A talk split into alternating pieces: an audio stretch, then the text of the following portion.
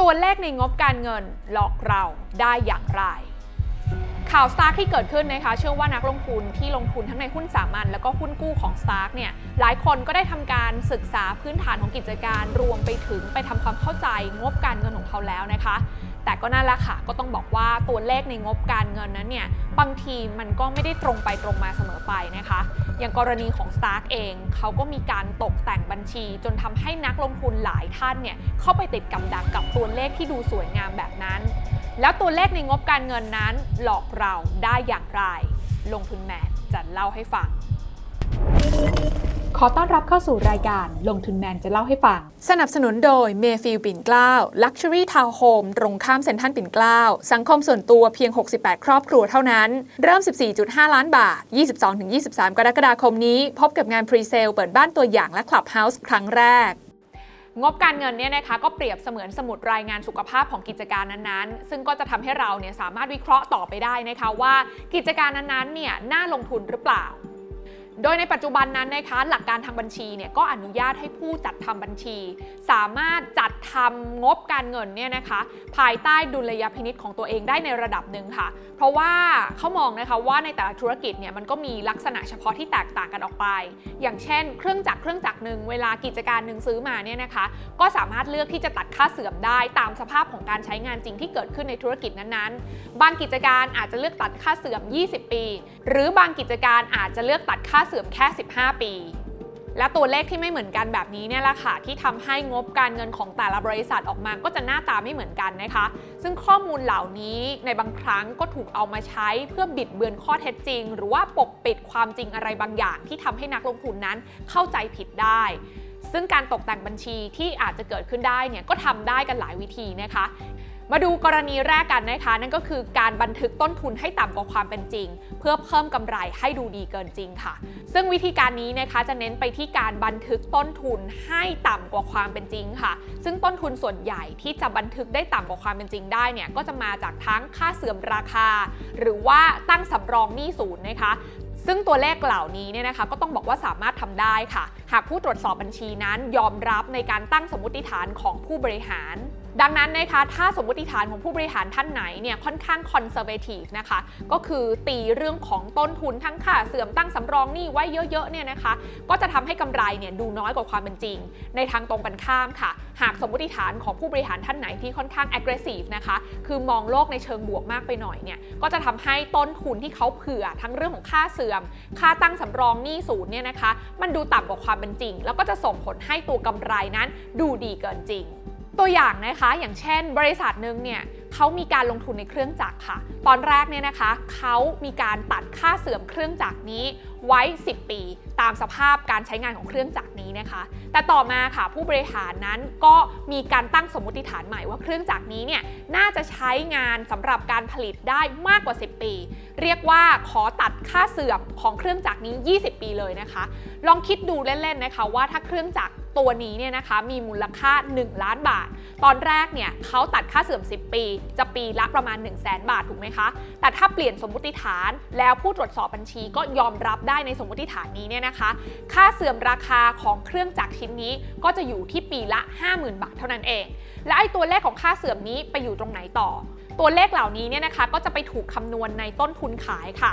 ลองคิดดูนะคะว่าก่อนหน้านี้ที่เครื่องจักรนี้เนี่ย ถูกตัดค่าเสื่อม 10 ปี เพราะฉะนั้นแล้วต้นทุนขายที่มาจากส่วนของค่าเสื่อมของเครื่องจักรนี้ ก็จะอยู่ที่ปีละ 1 0 0 0 0แบาทถูกไหมคะ ในขณะที่เมื่อเครื่องจักรนั้นถูกตัดค่าเสื่อมในระยะเวลาที่ยาวนานขึ้น ต้นทุนขายที่คิดจากค่าเสื่อมของเครื่องจักรนี้ จะเหลือแค่ 50,000 บาทเท่านั้น สังเกตไหมคะว่าตัวเลขกำไรของ 2 ก้อนนี้จะแตกต่างกันค่ะ เพราะว่าการเลือกที่จะตัดค่าเสื่อมจากเครื่องจักรในระยะเวลาที่ยาวนานขึ้น จะทำใให้มีกำไรเพิ่มขึ้นทันที 50,000 บาท และแน่นอนค่ะว่าเมื่อตัวเลขต้นทุนขายต่ำลงแบบนี้เนี่ยนะคะ ก็อาจจะทำให้นักลงทุนนั้นเข้าใจผิดได้ค่ะว่า บริษัทนั้นมีศักยภาพในการควบคุมต้นทุนที่ดีขึ้น ทั้งที่ความเป็นจริงแล้วเนี่ยนะคะ บริษัทไม่ได้ทำอะไรเลย แค่เปลี่ยนสมมติฐานการตัดค่าเสื่อมของเครื่องจักรเท่านั้นเองกรณีที่ 2 คือการสร้างรายได้ปลอมๆขึ้นมา แต่ไม่ได้รับเงินเข้าบริษัทจริงนะคะ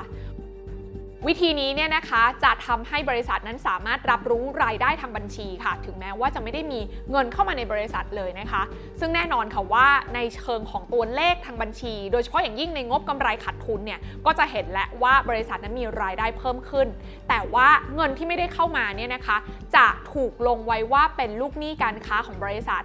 หรือเรียกอีกอย่างหนึ่งว่าลูกค้าที่ทำการสั่งซื้อของของบริษัทไป ยังไม่ได้จ่ายเงินบริษัทเข้ามานะคะ ยังเป็นหนี้บริษัทอยู่ อย่างตัวอย่างที่เคยเกิดขึ้นจริงกับบริษัทที่ชื่อว่า Roynet นะคะ บริษัทนี้เนี่ยขายบัตรเติมเงินอินเทอร์เน็ตค่ะ ซึ่งรูปแบบการขายของเขาก็คือ เขาจะไปฝากขายบัตรเติมเงินอินเทอร์เน็ตนี้ที่ร้านค้าปลีกนะคะ โดย Roynet นั้นจะรับรู้รายได้ทันที ที่เอาบัตรเติมเงินอินเทอร์เน็ตนี้ไปฝากไว้ที่ร้านค้าปลีกเพื่อทำการขายต่อไป ทั้งๆที่จริง ๆ แล้วเนี่ยนะคะอาจจะยังไม่ได้มีผู้บริโภคเนี่ยมาซื้อบัตรเติมเงินอินเทอร์เน็ตนี้จากร้านค้าปลีกนั้นๆเลยพอเรื่องเป็นแบบนี้เนี่ยนะคะทางก.ล.ต.ก็เลยเข้ามาตรวจสอบค่ะ แล้วก็สั่งให้ทาง Roynet เนี่ยมีการปรับปรุงงบการเงินนะคะ จนกลายเป็นว่าจากเดิมที่กำไรอยู่กลายเป็นรอยเน็ตเนี่ยขาดทุนทันทีส่งผลมาถึงเรื่องของการที่กรตนั้นสั่งลงโทษผู้บริหารนะคะ แล้วก็ทำให้รอยเน็ตนั้นต้องถูกถอดออกจากตลาดหลักทรัพย์ในที่สุด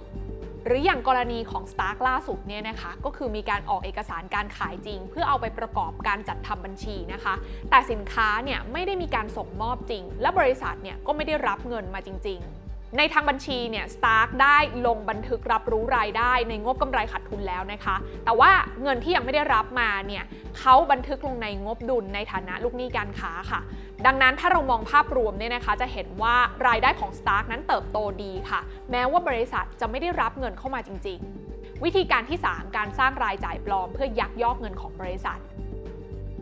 โดยปกติแล้วนะคะ บริษัทต่างๆ ก็จะมีการสั่งซื้อสินค้า อย่างเพื่อเข้ามาเป็นวัตถุดิบ หรือว่าเข้ามาเป็นต้นทุนในการผลิตต่างๆ อยู่แล้วนะคะ การออกเอกสารการสั่งซื้อสินค้านั้น เมื่อออกไปบริษัทจ่ายเงินไป ก็จะได้รับของกลับมาค่ะ แต่ในกรณีของ Stark เนี่ยนะคะ มีการออกเอกสารการสั่งซื้อปลอมขึ้นมาค่ะ นั่นหมายความว่า Stark นั้นนะคะมีการสั่งซื้อของจากบริษัทหนึ่งนะคะซึ่งบริษัทนี้เนี่ยมีผู้ถือหุ้นใหญ่ของ Stark ถือหุ้นอยู่ แล้วก็มีการออกเอกสารการสั่งซื้อแบบปกติเลยนะคะ มีการทำการจ่ายเงินซื้อของล่วงหน้านี้ไป แล้วก็มาลงบัญชีด้วยนะคะว่าเงินก้อนนี้เนี่ยเอาออกไปเพื่อจ่ายเงินซื้อของล่วงหน้าค่ะ แต่ประเด็นมันอยู่ที่ว่าเงินก้อนนี้เนี่ยนะคะไม่ได้ทำให้เกิดการได้ของกลับมาจากการสั่งซื้อเลย นั่นก็หมายความว่าเงินของ Stark เนี่ยนะคะ ถูกไล่ออกจากบริษัทเป็นที่เรียบร้อยแล้ว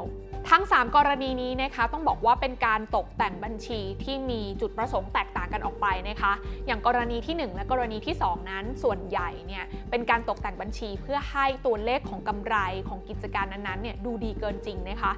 แต่สำหรับวิธีที่3เนี่ยนะคะจุดประสงค์ก็คือเป็นการโอนถ่ายเงิน ซึ่งถือเป็นทรัพย์สินของบริษัท และควรจะเป็นของผู้ถือหุ้นทุกคนออกไปยังภายนอก และเพื่อเป็นการหลีกเลี่ยงความสูญเสีย และความเสี่ยงที่มีโอกาสจะเกิดขึ้นนะคะ ทุกครั้งที่เราอ่านงบการเงิน ไม่ว่าบริษัทนั้นจะใหญ่ขนาดไหน มีความน่าเชื่อถือแค่ไหน หรือจะผ่านการตรวจสอบจากบริษัทตรวจสอบบัญชีที่มีความน่าเชื่อถือ หรือมีชื่อเสียงขนาดไหน เราเองก็ควรต้องดูให้รอบด้านค่ะ โดยเฉพาะอย่างยิ่งนะคะ เราควรจะดูไปถึงงบกระแสเงินสด ที่จะบอกการเข้าและออกของกระแสเงินสดของบริษัทจริง ๆ ซึ่งส่วนนี้เนี่ยเป็นส่วนที่ปลอมแปลงได้ยาก นอกจากนี้ทุกครั้งที่เราอ่านงบการเงินเนี่ยนะคะ เมื่อเราสังเกตเห็นความผิดปกติ หรือข้อมูลอะไรที่ดูดีเกินความเป็นจริงแล้วเนี่ยเราก็ควรต้องใส่ใจแล้วก็ลงทุนอย่างระมัดระวังมากขึ้น เพื่อที่จะป้องกันไม่ให้ตัวเรานั้น กลายเป็นเหยื่ออันโอชะของผู้ที่อยู่เบื้องหลังนั่นเอง